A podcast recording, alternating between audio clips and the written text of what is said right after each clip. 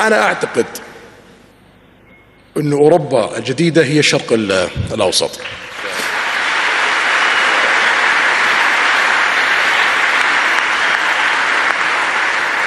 المملكة العربية السعودية في الخمس سنوات القادمة سوف تكون مختلفة تماما، البحرين سوف تكون مختلفة تماما، الكويت، حتى قطر على خلافنا معاهم لديهم اقتصاد قوي سوف تكون مختلفة تماما بعد 5 سنوات. الإمارات، عمان، لبنان، الأردن، مصر، العراق والفرص التي لديها. إذا نجحنا في ال5 سنوات القادمة سوف تلتحق فينا الدول أكثر، وسوف تكون النهضة القادمة في العالم في 30 سنة القادمة في الشرق الأوسط إن شاء الله. هذه حرب السعوديين، هذه حربي اللي أخوضها شخصيا، ولا أريد أن أفارق الحياة إلا وأرى الشرق الأوسط في مقدمة مصاف في العالم، وأعتقد أن هذا الهدف سوف يتحقق 100%. الله يعطيك طول العمر يا سيدي.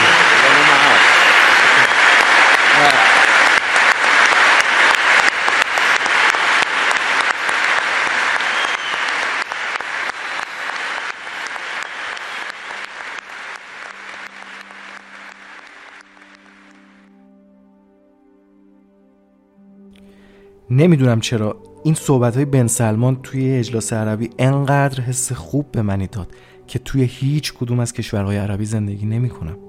چقدر خاروندن بینیش با عضلات صورتش جذاب بود.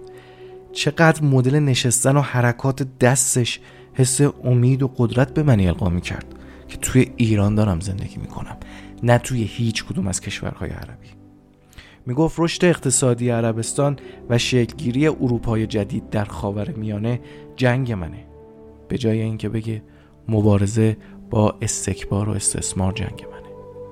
چقدر این حرفا به دلمون نشست. انگار ما ایرانی‌ها توی این مقطع زندگی اجتماعی و شخصی که داریم میکنیم یه ذره بیشتر به این حرفای امید بخش از قبل نیاز داریم، فارغ از اینکه از دهان چه کسی خارج میشه. ماهایی که وقتی 2 تا 4 تاهای زندگیمون رو میکنیم چیزی جز ناامیدی توی هر زمینه از زندگی شخصی و اجتماعی خودمون عایدمون نمیشه. ماهایی که هر گوشه یه فامیل و دوست و آشناهامون رو نگاه میکنیم عزیزترینامون از بابت ناامیدی زندگی شخصی و اجتماعی خودشون یا دارن مهاجرت میکنن یا مهاجرت کردن یا سودای مهاجرت دارن. ماهایی که حتی برای بهبود زندگی شخصی و شرایط مالی خودمون دیگه از ناامیدی جونی برای حرکت نداریم، الان خیلی نیاز به حرفای امید بخش از زبان هر کسی داریم.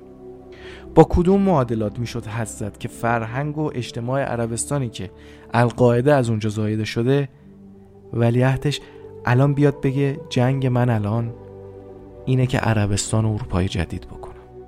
پیشبینی آب و هوایی منطقه یا یک کشور رو از روی جریان‌های هوا و ابرهای بارانزای اطراف اون منطقه یا کشور می‌کنن، فارغ از اینکه برای عربستان چه اتفاقی بیفته و هدف بن سلمان از این حرفا چی بوده.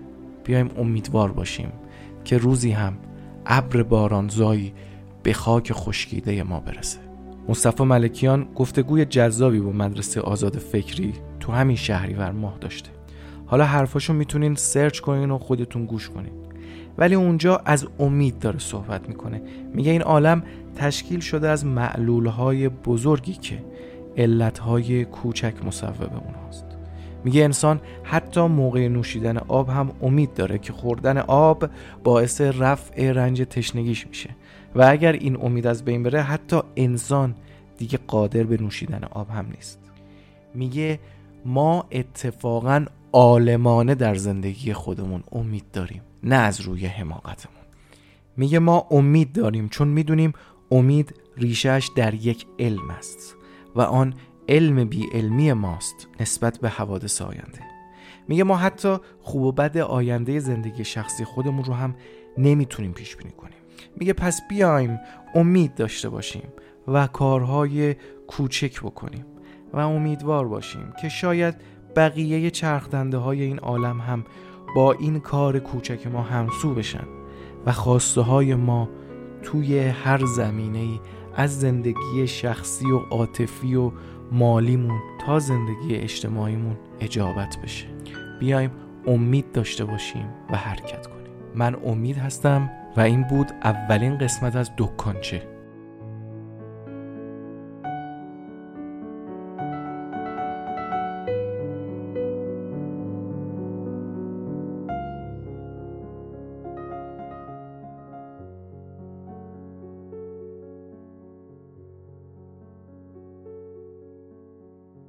توی دکانچه که بین اپیزودهای دکان منتشر میشه، فقط قراره که حال همو یه ذره خوب کنیم.